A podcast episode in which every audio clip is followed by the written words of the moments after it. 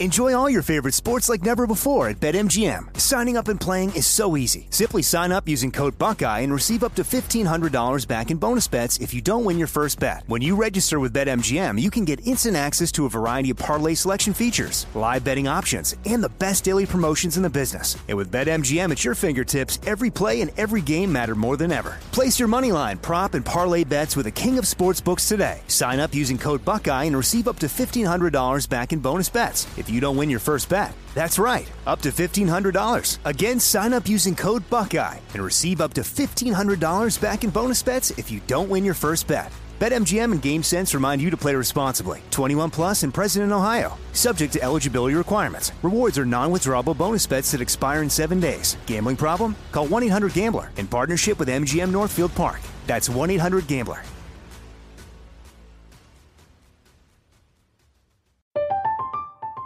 I'm Katya Adler, host of The Global Story. Over the last 25 years, I've covered conflicts in the Middle East, political and economic crises in Europe, drug cartels in Mexico. Now I'm covering the stories behind the news all over the world in conversation with those who break it. Join me Monday to Friday to find out what's happening, why, and what it all means. Follow The Global Story from the BBC wherever you listen to podcasts. You know you've got a comeback in you. When you take the next step, you're going to make it count for your career, for your family, for your life. You can earn a degree you're proud of with Purdue Global. Purdue Global is backed by Purdue University, one of the nation's most respected and innovative public universities. This is your chance. This is your opportunity. This is your comeback. Purdue Global, Purdue's online university for working adults. Start your comeback today at purdueglobal.edu. Open a limited time 11 month certificate at Kemba Financial Credit Union. At 5.25% APY, it's more than triple the national average, plus, it's a safe and secure way to grow your money. Visit your local branch or kemba.org slash CD for details. Offer expires May 31st, 2024. APY equals annual percentage yield. Restrictions apply. $500 minimum and $250,000 maximum deposit. Advantage status required. Comparison based on bank rate average. Federally insured by NCUA. Hey, folks, uh, glad to have all of you here. Uh, we are not only talking to the folks in the room, but also those who are watching our live stream. We've been live streaming uh, a number of our sessions during, during this convention uh, to NABJ's Facebook, YouTube platforms, as well as my Roland Martin Unfiltered platforms. My name is Roland Martin, um, of course, uh, Vice President Digital for NABJ, as well as Senior Analyst for the Tom Joyner Morning Show, and and managing editor of Roland Martin Unfiltered, my daily digital show. Uh, and uh, glad to be here. Glad to have this conversation with Tony West of Uber. Uh, I, I, like to do conversations a little bit different. So we had this conference call, and they had all this different stuff. You got questions, and I was, kind of, was like, "What are you going to talk about?" I'm like, "Don't know." It's organic. So first off, Tony, what you do? What, what do you do?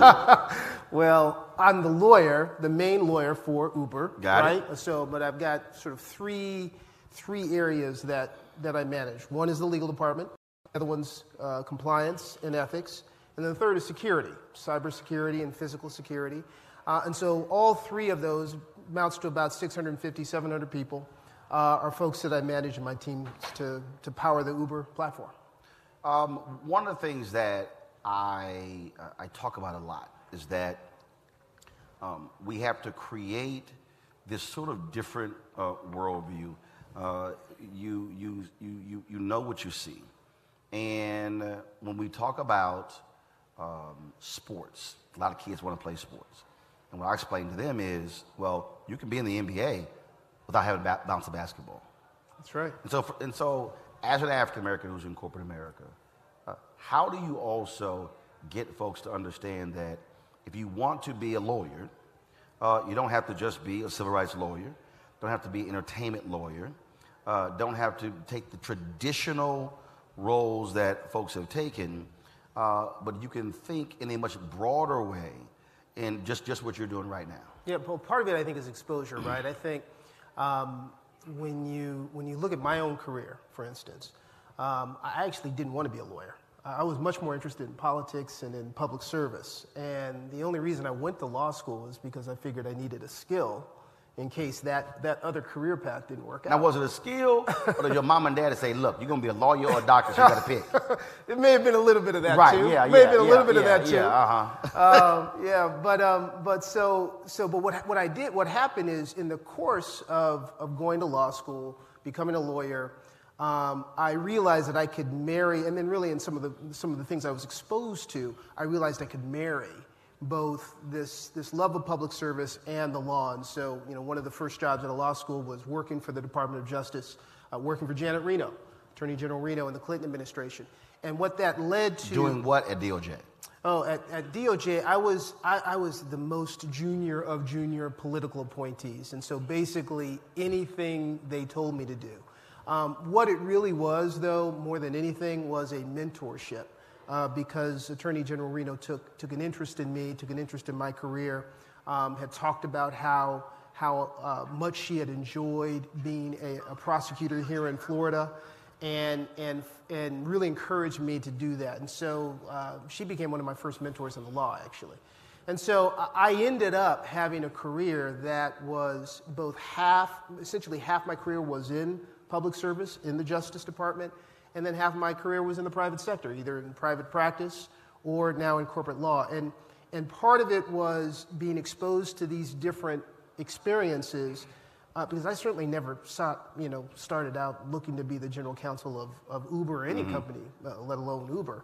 Um, but what I realized is when I had these opportunities, it was important for me to make sure that other young uh, kids of color, particularly young law students of color, had exposure to that. So when I was the general counsel of PepsiCo, I started uh, an internship program which, which brought in students of color to spend some time with us at PepsiCo so they could see what an in house counsel Right. program looked like and what, it, you know, what, what, what that whole life looked like. I'm doing the same thing at Uber, uh, and I'm starting with kids even before they go to law school. But how do you also, how do you also in your role, um, drive home bringing folks to senior level positions? Because what often happens is that, um, as we all know, in a lot of these companies, there's a ceiling. There's a ceiling. And to me, uh, it, it, it's important to have black executives who are not just in the room, Yep. but at the table say, look, I don't only want to look, have somebody look like me at this table, and making sure that happens as well. So you spend the capital that you have when you're in these positions of power and influence, right? What you do is you make sure you're intentional about bringing uh, black folks into the room, about bringing other underrepresented folks into the room, about bringing women into the room. When you look at Uber in particular, when I, when I started, um, it hasn't even been two years since I've been at the company, but when I started in late in November 2017, I was uh, the new CEO, Dara Khosrowshahi. I was his first uh, executive hire. And together we had a mandate to change the culture of that company because we had gone through Delete Uber. We had gone through in 2017 the Susan Fowler blog that talked a lot about the sexual harassment. We had a board, that, a board of directors that was at war with itself, literally suing one another. And, and what that mandate did is it gave me, frankly, the flexibility to completely change my entire leadership team. So now I've got 14 direct reports, eight of them are women. Um, not just in the room, as you say, but at the table. Now, hold on. I don't want you to. I don't want you to run past that, because somebody listening, y'all might say, "Well," and this is what's important. There are a lot of folks who have great titles, but no staff. Right. They have no P and L responsibility, no profit and loss responsibility, and the reality is, to go to the next level, you got to have more than just a title. And so, on that point where you just said, how many people underneath you, you literally have P and L responsibility. That's a different thing than just having a nice title and a secretary. True. However, um, these folks have real responsibility. So let me give you a perfect example. Um, one of the folks I hired to be a part of my team, uh, one of my direct reports is a, is a guy named Keir Gumbs. Keir is uh, an African American, was in private practice, had worked on a lot of, had advised a lot of companies from his role in private practice uh, going public. Um, but he had never taken a company public as part of that company. I hired him, uh, brought him onto my team as the associate general counsel for the, corp- the entire corporate department at Uber, um, brought him in, uh, and he ran point on bringing our company public. It was an amazing platform for him. Mm-hmm. He excelled at it, did an incredible job, got great exposure, not just internally, but externally, which is something I think is really important to encourage my team to get out externally, right? Um, and and he is, his, his, his, his department is actually now increasing in size as he takes on more and more responsibilities, having gone through that important test. That is, good, that is true for each member of my leadership team. I feel very, very strongly that you hire the best people that you possibly can find, Mm-hmm. and then you empower them by giving them the resources they need in order to be effective and execute on the mission. Uh, and, and I just want our folks to understand because what happens as journalists, a lot of times, unless people are well versed in, in sort of these institutions, and same thing happens in media, uh, where we get so consumed, we, we, we go, oh my goodness, so and so is a VP or an SVP. And then you go, yeah, but what do they do? Who do they oversee? What do they control? How large is their territory? And then when, you start, when you start asking those questions, then you're like, oh, okay, so you really don't, you're like your level of influence is sort of like here. Yeah. Because what this also does is, and for folks who are also watching uh, on the stream, uh, is that what we're talking about also positions you for that next level. Because when they're talking about a COO, a CEO, they're looking at who did you manage, how large was your area, if you will. And that's why it's, why it's vital for us to also think that way. I think that's right. I think the other thing, too, is, is, is the reality is when you think about the chief legal officer, the general counsel, that role has changed dramatically over the last 20, 25 years. Whereas before. You're I- more head of HR now. Uh, well, I mean, well, but everything, right? Right, I right, mean, everything. It's not just. I mean, it's it's what's crazy about this role, and one reason I was attracted to it coming out of I was the third uh, most senior person at the Department of Justice, um, with working with Eric Holder in the Obama administration. And one of the things that I loved about that job is essentially I was the general counsel of the of the Justice Department in that role. Um, but coming over to first PepsiCo and now here at Uber, a lot of those skills are transferable because what you find is that the, the, the general counsel or the chief legal officer isn't just the lawyer in the room. They are a counselor, they're a business partner. I, I, I tell people all the time most of the things that Dara asked me about, the CEO, have nothing to do with the law. Mm-hmm. They have to do with business judgment, they have to do with strategic judgment, they have to do with reputation of the company and whether or not we're going to do X, Y, or Z, which is exactly the same kind of relationship I had in the Obama administration with Eric and, and the president. So I think one of the things that you, when you think about uh, life in house for certain companies, certainly big, large global companies like ours, um, those roles are expansive and they require you to be a master of many, many different skills, which is why that leadership team is so important, why it's so important for that leadership team to be a diverse team. So let's talk about when you talk about branding and, and how it sort of seeps into one's mind. Um, you could be on Yahoo and somebody would say, Google this, even though Yahoo's a search engine. Yeah. It used to be Xerox this and didn't even matter if, you, right. if your printer was actually uh, a Xerox, you just sort of called it. It's also FedEx this. You could take it to the UPS, but, you, but so it sort of dropped in it. Yeah. When it comes to ride sharing, that's really how it is now with Uber. That's true. I mean, you could be on somebody, you could be using somebody else's app and like, yo, call an Uber. exactly right. That's and exactly right. so, and so, uh, w- so, talk about that in terms of how, in a very short period of time, uh, how this shift in mobility uh, has changed. Where, for so many people, Uber is the first option, even if the taxi is sitting right there. Right, right. Well, look, I think the, the first thing is that it, it's a great responsibility, right? I mean, when you can have a platform, and it's one of, frankly one of the things that attracted me to this job, um, when, when you can have a platform that is so ubiquitous, that is, uh, has, be, has sort of seeped into the popular culture, like Uber, um, it creates huge opportunities because our scale is global, being in 65 countries around the world. Um, huge opportunities, but a huge responsibility. And, and part of that responsibility is making sure I'm, I'm, I am unconfused about the fact that you know, my primary responsibility is to our shareholders. I'm very clear about that. Um, but I also believe that we have a duty to our stakeholders. These are the communities that we serve. These are the drivers. These are the riders. These are the, the cities that we're engaging with every single day. And uh, so our duty to, to, shareholders may be primary, but it's not exclusive. And so I, I think taking that attitude all of a sudden opens doors where you can begin to look for partnerships with cities to extend um, their public transit uh, system, like we're doing in Denver, like we're doing in London, like we're doing in Cairo. Um, it gives you opportunities to try to weigh in on something like the future of work, um, where, where you can lift the dignity and the quality of independent work by being really progressive and proactive. So, amazing, amazing opportunities that the scale gives you. Um, as well as as well as responsibilities that come with that. But transportation obviously uh, is changing, is changing yeah. rapidly. Um, when you when you talk about driverless cars, when you talk mm-hmm. about um, you know, also uh, getting in vehicles and literally uh, you're connected and some people actually recording and they're streaming and, and because from, from a safety standpoint as well and mm-hmm. so um, how do you in in that space get people uh, how do you sort of get uh, your your team to understand that it's changing so rapidly how do they keep up well, I don't think they're keeping up. I think they're leading that change. I think when you think about um, the way we think about the platform and what we have done to extend mobility and access to mobility in particular, and I want to talk a little bit about that.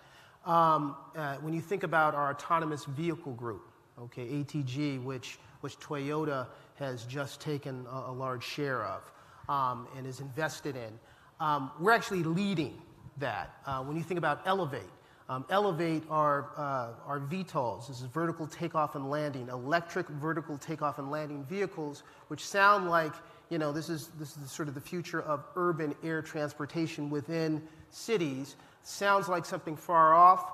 Um, we're okay, going to so deploy you, this okay, in 2023. What, it's, called, it's called what? VTOL, vertical takeoff and landing, electric okay, basically VTOL. flying cars. Flying cars. See, I, I, see Fly, I, am just no, trying no. to make it look easy because y'all no. like vertical flying cars flying electric cars. Flying electric cars. Really important. Safe, quiet, and green, right? And so, uh, but this but who's is, flying the cars? Well, see, now this is because some folks already can't drive. That's well, that's true. So, so, there will be trained pilots flying the cars. Okay. Yes, fly, flying the flying the uh, the Elevate v, VTOL. So, Absolutely. What, so what you're, what you're saying is literally if we're in a, we're in a congested area or whatever, and it's gonna take me 40 minutes yeah. to get across. It's like, nah, we can fly to the spot. We'll be there in eight minutes. Yeah, that's right, and it'll be affordable. See, the idea is that it would be, it's not gonna cost you $200. It's gonna be an affordable kind of trip. So it's, so it's really air transportation for the masses. We're working on that right now. Okay. And so, have you flown? Have you have you been in one of them yet? Well, well we have. We don't. We don't even. Have, we have a prototype, but I have. Right. But it, but it right. has not yet uh, it has not yet been deployed. Because I got a feeling you like, look, I need one of y'all on staff to, to test that. And so after 10 I'll of y'all fly, then I. I am, I, listen, it's, I believe, here's the reality. The future of, the future of mobility and the future of transportation is safe, it's green, and it's autonomous. Okay? So, so not, let's just go back to cars for a second. I think one of the things we will see increasingly is the introduction of autonomous vehicles. Um, I think it'll be a transition. You won't all of a sudden overnight wake up and all of a sudden all the cars are going to be autonomous. Mm-hmm. Um, there's going to be a transition. Uh, but for those, particularly for those repetitive routes, you know, those very clear, those grids in cities, which are very predictable, um, you'll see that increasingly be served by electric, autonomous vehicles. Many of those will be, and most of those will be shared rides. Um, so you're going to begin to see that transition. Um, that will green cities. That will also make transportation even more affordable. We see our, our biggest competition, frankly, as, as, as personal car ownership.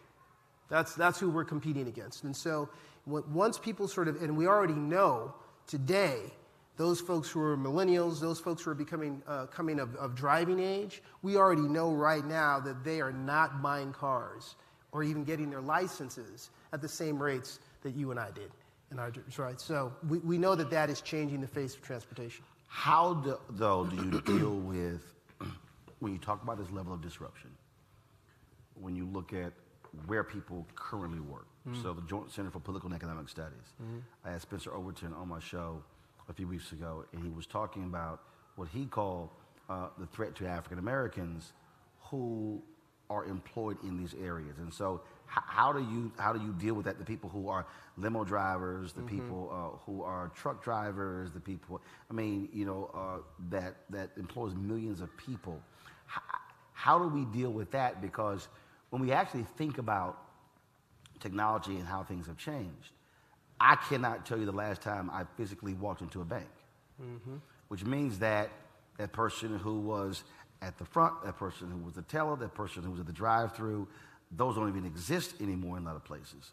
And so, how do you also grapple with that um, in terms of how technology makes our life so much easier, but it also has ramifications in terms of uh, loss of employment or the shifting, if you will, mm-hmm. of job sectors. There's no question that you're going to see you see that transition and that disruption. And so one of the questions is how do we make sure that in that transition, um, people of color are fully participating in the economic opportunity on the other side of that transition.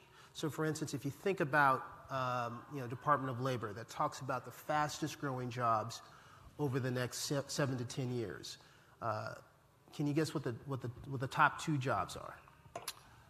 Healthcare got to be one of them. Everyone guesses healthcare, and it is a good guess because it occupies a lot of spaces on the top 10, but it's not in the top two. The okay. top two are both in renewable energy. Okay. They're both in solar or in wind, and specifically.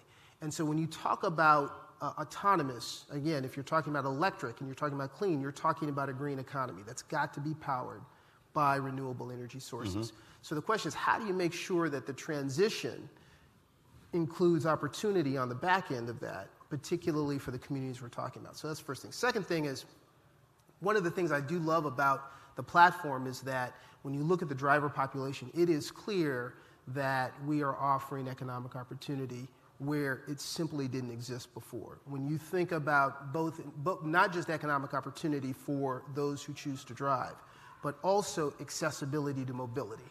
Um, you know, the way I actually fell in love with Uber was long before I ever thought about working for the company. I was actually at the Justice Department, and, and it, and it you know, sort of came out in, uh, in, in, Washington, D.C., and I just, I, I, absolutely fell in love with this idea that I didn't have to deal with trying to hail a cab and not get a cab. I could just mm-hmm. press a button, mm-hmm. you know, a mm-hmm. car would show up and and you know Ron Kirk. Um, when yep. Ron Kirk was U.S. Trade well. Rep, yep. When he was, I was at Justice, he was at USTR. Bad golf swing. Yeah. I'm just, I'm just messing with Ron. Oh, see, now he's, going, now he's I'm just back. messing with him. That's my man. So he'll he'll tell you the story that we were we were in New York. You know, this is probably around you know 2010 before Uber kind of rolled out. Um, we're in New York, and we'd both taken our wives to dinner at a nice restaurant on Park Avenue, and we come out, it's raining, and neither of us can get a cab. And here we are, the, you know, some of the most senior folks in the just in the in the Obama administration. We can't flag a cab, and we laughed about it, and it was funny, but it's you know an experience. But also lots pisses you people, off. But it also kind of pisses you off. The reality is, is that once Uber rolled out, and this is how I discovered it, it was like I don't, I don't have to, I don't have to do that anymore. And so, what you begin to see when you look at our business in New York, for instance, you know, uh, the fastest growing part of our business is not in the core of Manhattan, it's in the outer boroughs. And most of those trips are point to point in the outer boroughs. Mm-hmm. Um, when you think about Chicago, for instance, half of our business and the fastest growing part of that are in places like you know, West Garfield Park in Englewood, in West Englewood. That's where the business is growing because where you, you now have places that were not, either underserved by transit or were not served by taxi, you see now a number, you see that service, that mobility being provided in those communities. The other thing we also see is when you look at the driver population, and Chicago is a good example, most of our drivers uh, on the platform are from the south and west sides of Chicago. So, so creating economic opportunity where we want to see it, uh, also creating accessibility to mobility where it's most needed. Making money. You still got to do that. Still got to make money. And eventually. Uh, and when you talk, right, eventually. And, and, and, that's, and, that, and that's also an issue. And then, of course, for those who are driving, also want to make more money. And yep. so, how are, how are you also grappling with that? where folks say, look, I'm not making enough, I want benefits, all sorts of different things along those lines because the gig economy for, is, for is all of its upside also has some downside. Yeah. And I think in so many other sectors, folks are trying to sort of figure that thing out. The reason I brought up healthcare, because it's amazing um, the people, you know, with, with, my company, when I'm building, uh, there are folks who will say, before you even, get to what a salary is, do I have health care? Right. And so, how do you also, as you're growing, also grapple with that? So, um, this is, I think, another benefit when you have a brand like Uber and you have the scale like Uber. Um, the responsibility we talked about earlier uh, means that we can weigh in in a positive or negative way, and we want to make sure it's a positive way on this question of independent work. Because even though independent work is still a very, very small, small fraction of the overall economy. It is growing very quickly, mm-hmm. and more and more people are entering that. So the question is, how do you create uh, a type of work that does have the dignity, that does have security? Um, you know, if you ever, uh, for instance, talk to any of your Uber drivers, next time you're in an Uber, I want you to ask your driver, what do you like most? I ain't talking when I'm riding. I know, but I want you to. I, am like, turn the radio off. Don't talk to me. I'm just saying. I, I, I did have to jack one dude up. Did I you? Did, dog, dog. I had. I, I, I, I want to hear about that. I'm not saying right to now. jack him up. no, no, no, because I, I, I even rolled video on him. Oh, did you? Oh no, and, and right, and then and then they were like, okay, yeah, we, we had to side with you on that one. So he was, oh, yeah, see? Yeah, he got a little extra. But it was it was the right outcome. But I warned him too. I'm like, you really don't want to do this. I said, I'm kind of popular. You really don't want to do this. And he kept going. I said, trust me, I have a Oh, few man. followers. Yeah, it didn't end well. all right, well, well, it ended it ended well for you. Yeah, absolutely. Okay, all right. absolutely. There, you're right. There you go. That's important. That's But you important. say, okay, you say, you So, no, but, you say ask but your driver yeah, what? ask your driver. I mean, just like what do they like most about driving? And you know, most of them will tell you it's the flexibility. Yep. They can drive when they want, where they want. You know, they don't drive for anybody except themselves, right? And so that whole flexibility that the gig economy gives you is that's that's powerful. That's Yeah. that's a powerful thing. So the question is, how do you how do you make sure we have that flexibility, but we also have the security that comes with traditional employment, and and and keep those two things together. And so that's the that's sort of the big problem that that I'm actually spending an awful lot of my time kind of working on. And what we've put together is a sort of a framework, um, and that we are actively uh, talking with stakeholders like labor and others uh, on how do we create a framework that gives drivers um, a predictable floor, earnings floor. So no matter what, they don't fall below a certain amount, and usually that's going to be pegged to minimum wage, local minimum wage, whatever that is. They can always make a lot more than that. I mean, top up to make sure they're being reimbursed for things like payroll taxes and whatnot. How do we give them that, that, that, that earning standard that's predictable? And then how do we also create a, a basket of benefits, robust benefits that are portable, that allows them to continue to be flexible, to work for Lyft on one trip and work for Uber the next three, but still have access to this basket of portable benefits? And then also make sure that there's a, a worker association that gives workers the ability to, to represent or organize if that's what they so choose. So that's, that's a framework that we've actually are actively trying to put together uh, in a couple of states uh, to kind of pilot it and see, see how that works because I think that that begins to create a whole new, new level of, of, of, of when you talk about independent work, a whole new level of the quality of that. Uh, do y'all have sort of this uh, crazy idea unit? Um, I remember uh, years ago reading a story uh, about 3M. Yeah. And so they had all of these, you know, all these different things they made. But they, but they gave their, their engineers flexibility to go to a place and try out their crazy ideas. Yeah. Which is how post-it notes came about. Exactly, yep. Is how liquid paper came about. All these different products. It was a fascinating story because all of these things that, that we use were literally just like this crazy idea. Does Uber have a crazy idea unit where it's like, okay, no limits, just go in that corner and you, y'all just ha- just get you get to just try to try to make your crazy idea come alive. Yes, and, and, and I would say it's not just one, one unit. I would say those exist all over the company. um, what, I mean, one of the reasons why, why you know, we are not uh, profitable yet is because we are making huge investments in a lot of these different ideas. Some of these big bets won't pan out. You know, we'll invest lots of money and some of them won't work. But some of them are going to change the world. And so, so you know, making sure you're giving the best and brightest minds the ability and the resources to try out these crazy ideas, to, to come up with something that really improves quality of life. Yeah, that's important, and that's that's what's. So how often when it happens when you go? Really? Yeah. Oh, that that, like- that happens from time to time. Really? like, I When they first started talking about the flying cars, I was like, hmm, okay, how's that going to work? you like you know that was a Hollywood thing, right, exactly, exactly. And they said, "Oh, it's not going But now work." I'm a believer. Now I'm a believer. So, so you are a believer. I'm a believer in the flying cars. Absolutely. what did it? Yeah. Part, you know, part of it was the commitment to safety and working with the regulators. I mean, there's been a lot of work done with FAA regulators to make sure we get this right when we're ready to launch. Okay. Safety is important. So that's, you know, if you can be safe. I I ain't getting in one till Tony gets in one. when the chief when the chief lawyer hops in one, then give What me we- let's- then give me a call. Let's do it together. no, ain't gonna happen. that ain't gonna happen. That ain't gonna happen. They're like, why? Because something happened. I got to tell everybody what happened. I got to be the reporter. That's right. So, all right, we're gonna take a few questions. Uh, I don't see a mic. Don't worry about it. Uh, oh, you got a mic? All right. So we're gonna go old school Phil Donahue.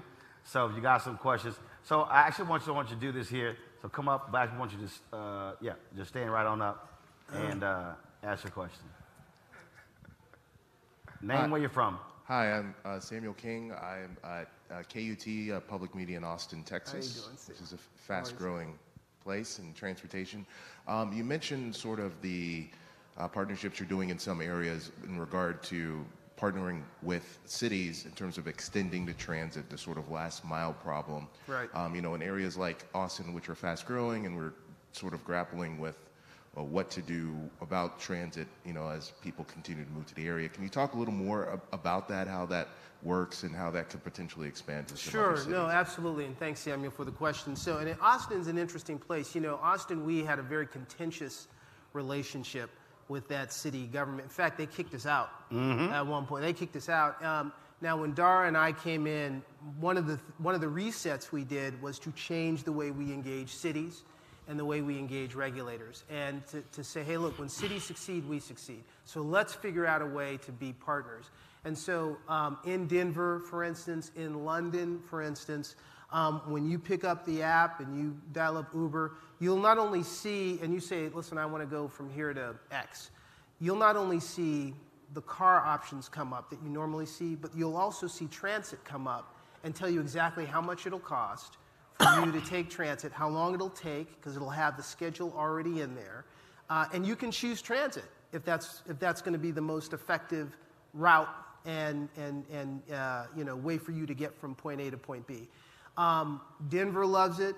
London uh, loves it because what it's doing is it's driving traffic to those, tra- to those transit systems. I'd love to see that in every city that's got a transit system that could absorb that. Uh, and, I, and so, in that way, we kind of see ourselves as helping to augment uh, local transportation, public transportation. All right. Hi, um, I'm Trimmel Gomes, Gomes Media Strategies. I'm based in Tallahassee and I host a podcast called The Rotunda. I cover Florida politics.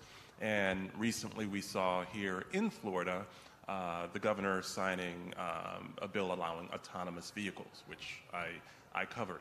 On the issue of ideas that Roland mentioned, that is spitballing around, um, when it comes to safety, that's a big concern um, for the company, as you mentioned when it comes to issues that we see those safety incidents that, that, that go awry, um, someone getting into the vehicle and not knowing it's the right vehicle, Yeah. what are some of the ideas that have been put forward to um, um, stop that, mitigate that? Um, I've heard, why not come up with like something of a code between the person who's waiting for a ride to exchange with the driver? What are some of the other ideas? So yeah, no, and thank you for that. Um, uh, there are a lot of ideas. Uh, safety really is, and this is, uh, you asked, what do I do? One of the things I do is head up uh, our safety, uh, a lot of our safety initiatives, and so, um, uh, and so one of those is to make sure that We're trying to make the platform safer, particularly for women, uh, because um, my belief is that if you improve the, the safety platform for women, you'll improve it for everyone. We've seen lots of studies that women experience travel differently than men, that they Mm-hmm. think about things, have to think about things that men don't have to think about. So if you're always kind of solve for those, those cases, then you're going to improve the, the, the, the platform. Because my wife won't do it alone. She, she won't even let me. She won't even do a car service. Oh, is that right? Is that right? Well, see, th- so some of the features, some of the ideas, we have we have put front and center um, a, a safety button, essentially an emergency button that you can with one tap. Uh, and in fact, here in Florida and a number of places around the country, you hit that one tap. Um, it's an SOS button, uh, and immediately your position, your location is sent to 911 and they can track you in real time. And, and we're rolling that out in many places around the country. It's already being rolled out here in Florida. Um, that way, if you find yourself in a situation, um, you know, you, you immediately are connected with, with help. Um, we also have something on here like trusted contacts. So my wife uses all the, Maya uses this all the time. Whenever she gets into a, a vehicle, I can see in real time where she is. Um, my daughter uses it. I, I love it. Tell your wife that's something that she may consider. You You like get that. you're going to the mall. Yeah, it's, yeah. You lie. I know. I'm putting money. Don't buy shoes. putting money into the checking account when I see that. Yeah, absolutely. um, so we have the trusted contacts. The other thing we have is you will notice that if you order an Uber, um, it'll tell you immediately the name of your driver and the license plate number. And then, and now it tells you reminders. and then Double. it will tell you again here's the license plate number, here's the driver, they're on their way. And then when they get to your de- de- destination, remember to check your ride, check the license plate number, check the driver name. And so trying to always prompt Mm-hmm. you to, hey, when you, when you check that license plate number, what I always say is um, whenever I, before I get into a car, and I tell, tell Maya this all the time, I say, just say, hey, who are you here for? Because the driver also has your name. Right. And if the driver doesn't say my name, then I know There there's you something go. off. So, so there are a number of things that we continue to implement that we try to because it's it's uh, you know look the best thing about Uber is that um, it is diverse. It, it, it reflects the dynamism of of, of society. Um, but one of the worst things about Uber is it's diverse. It reflects the dynamism of society, good and bad, right? All right, another question. Okay, journalists are not scared, so I'm gonna be like in, I'm gonna be like in school. I'm gonna call on you. you have another one? Go ahead. Um, Stop being shy. No, I, I- I guess when you you know, you mentioned like the future of transportation, Yeah. and in terms of the autonomous vehicles, um, you know, how do you see that in cities in terms of like congestion? And uh, uh, that kind of flipped. I have sort of two questions here, because like, the one thing is uh, one of the things that people is becoming sort of a a thing out there is that Uber and, and Lyft are contributing to congestion Yeah. in, in cities. Uh, do you agree with sort of that? And then when it comes to autonomous vehicles and, and your research, do you think that eventually will help, you know, sort of mitigate that problem? So here, here's the honest answer to that is the data is mixed on this point about whether or not rideshare actually adds to congestion, right? Um, and and and their cities have done different things to try to figure that out. And so, you know, I, I, I gave you the example of, of of New York, right? If most of our rides are not a, are not occurring in Manhattan, they're occurring in the outer boroughs, then clearly we're not adding, you know, um, well, I should say, the, the question of whether or not we're adding a lot to the congestion in Manhattan is an open question. That said, um, we have actually endorsed a number of progressive policies um, to deal with congestion. Congestion pricing is just is one of them. If you talk to any transportation experts, they tell you congestion pricing is one of the most effective ways to deal with congestion in cities. We have put money behind supporting um, public officials' uh, uh, policies, policy proposals on that, um, because we think that is really important, uh, and we think it will help to, to deal with congestion. The other thing that we've done is we've tried to, we're, we're working on greening uh, the fleet. So in London, we were working with the mayor there to green the, the Uber fleet so that it'll be all electric by 2025. Um, uh, and then the, the, the, the other thing that we're, we're trying to make sure we're doing is, is really trying to work with public officials on um, how do we make sure that uh, rideshare is operating in the most efficient way. Um, what are the policies that actually promote the most efficient use um, uh, of, of rideshare? And you know, autonomous is part of that um, because you know, ultimately, as I said before, we're really competing against private car ownership. And so, Mm-hmm. where you're going to really see congestion go down is when people decide to stop using their cars, buying their cars. I mean, the car is a funny thing. The car has got to be the, the most underutilized asset. I mean, think about. Any, any of you own a car, it sits idle for 95% of the time. And it takes up space because you got to have a garage, right? And you got to find a parking space when you take it out to use it. It is a very underutilized asset. So if we can begin to change people's mindset about whether or not they need to own a car, that will actually be the greatest thing when it comes to reducing. That ain't happening with me, Tony. You gonna want your key? I'm I from- know you I'm- want your car. I'm from Texas. yeah. That Well, ain't you. I tell you what. Go ahead and own the car, but for most of your transportation needs, do something else. Because But see, see, my Texas golf is clubs tough. stay in Texas- the car. yeah. Te- Oh, okay, See, I understand. So when. I feel like Right. playing golf, Yeah, right. I ain't sitting here trying to go home, get the clubs, go no, or I'm dri- I'm going here. Yes, that's I'm- right. see, I, I see, born and raised in Texas, golfing is way, way. Uh, you're blocking the camera there, so golfing is way. So it, I'm way too independent. I understand. Uh, yeah. It is a mind. Listen, it is a mind shift. I know. I know. I mean, listen, I, I've, I've felt the same way. So for for many years, but then I, and I'm in control of the music. well, that's well, you can still control. You know, there, there if you now No, no. Download in- the, the no. best that it I'm gives you in con- music preferences. I, no, no, you, you can choose think you your mu- understand. music. I'm in control of the music and the volume of the music. okay. See. Okay. See, I, it's like even my nieces ride with me. They have no privileges in my car. if you have not paid the note or the insurance, you just have to shut up and ride. and enjoy and enjoy it. There- There's Enjoy no it. vote. Right. Right. No. So own one car for, for that very excursion, for that for that independence, but but leave the rest of the transportation, the other 95%, maybe try. I don't know because my wife got to drive her car. See, so you know, it's gonna I be at least two cars at the house. I understand. I understand. well, Texas it might be a little bit more That's- difficult. Look, I, I, I barely ride public transportation, so don't even. Uh, uh, uh, I like all my choices. all right, any other, any other questions? Good morning. Good morning. How you doing? My name is Brian Scorpio Vaughn, MBA, Navy disabled vet. We just had our national convention in Orlando. I drive a turbo diesel Mercedes, which gets 40 to 50 miles per gallon, has a 900 mile cruising range. I'm from Washington, Turbo D.C. diesel. Mercedes, Mercedes, E250 900. BlueTEC 2014. I can go 900 miles on a tank of diesel. Pretty good. Why doesn't Uber Damn, or when you driving cross country? I'm not a stay-at-home type. So far, I've been to Martha's Vineyard, Nantucket. Key West, Orlando, okay? Okay. Ocean City, and Virginia Beach, and that's all within the last two months. Like you, I agree. I like my car.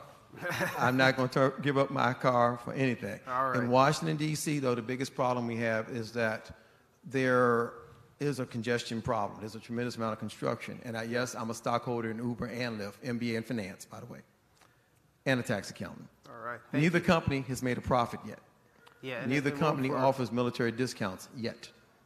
Neither company seems to recognize that there are several other companies trying to do the same thing, Via and a couple others. Uber is vertically integrated. You got Uber Eats, you've got several other entities that are integrated, but the stock price thus far does not reflect that. Mm-hmm. So, as an investor and as a consumer, I had a couple of negative expenses, experiences using Uber at one of our disabled vets national conventions in New Orleans. You said that the person's tag is supposed to be identified, et cetera. When I got to the airport in New Orleans, it was very difficult for me to locate my ride.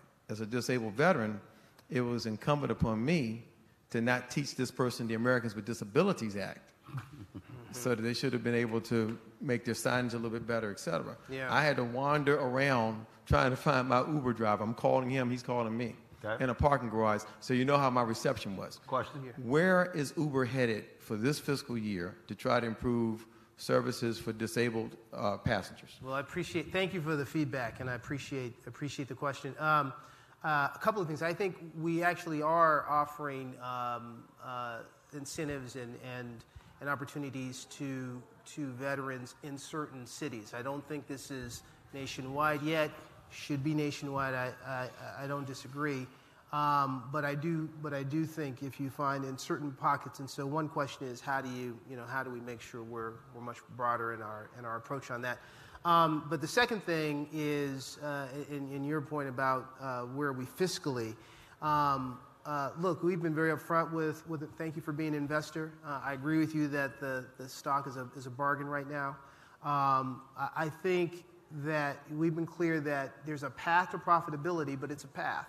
Uh, it's, not, it's not measured in months, it's measured in years. And we're going to continue. But I think as we had our earnings yesterday, as you probably know, in our earnings call yesterday, and I think what you see is some very disciplined, um, measured steps as we continue to put things in place to move us along that path to profitability. All right, then. Final question. Um, who you supporting for president? That's easy. Uh, Senator Kamala Harris is my candidate. She's my candidate.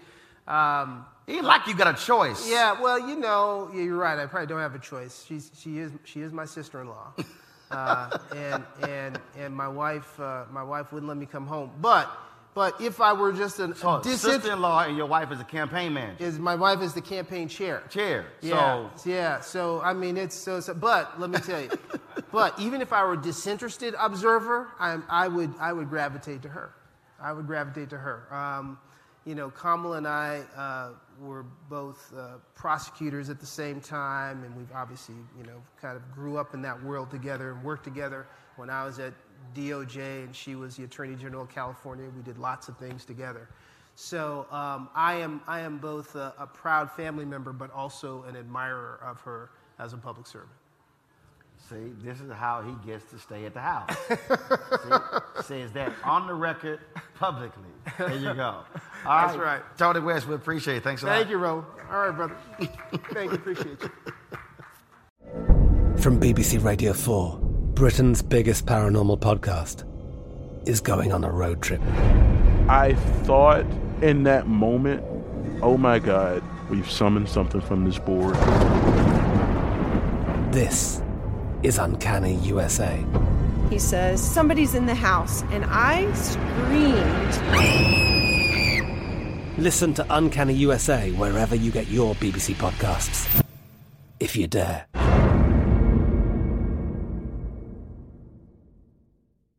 Open a limited time 11 month certificate at Kemba Financial Credit Union. At 5.25% APY, it's more than triple the national average, plus, it's a safe and secure way to grow your money. Visit your local branch or kemba.org slash CD for details. Offer expires May 31st, 2024. APY equals annual percentage yield. Restrictions apply. $500 minimum and $250,000 maximum deposit. Advantage status required. Comparison based on bank rate average. Federally insured by NCUA. The wait is almost over.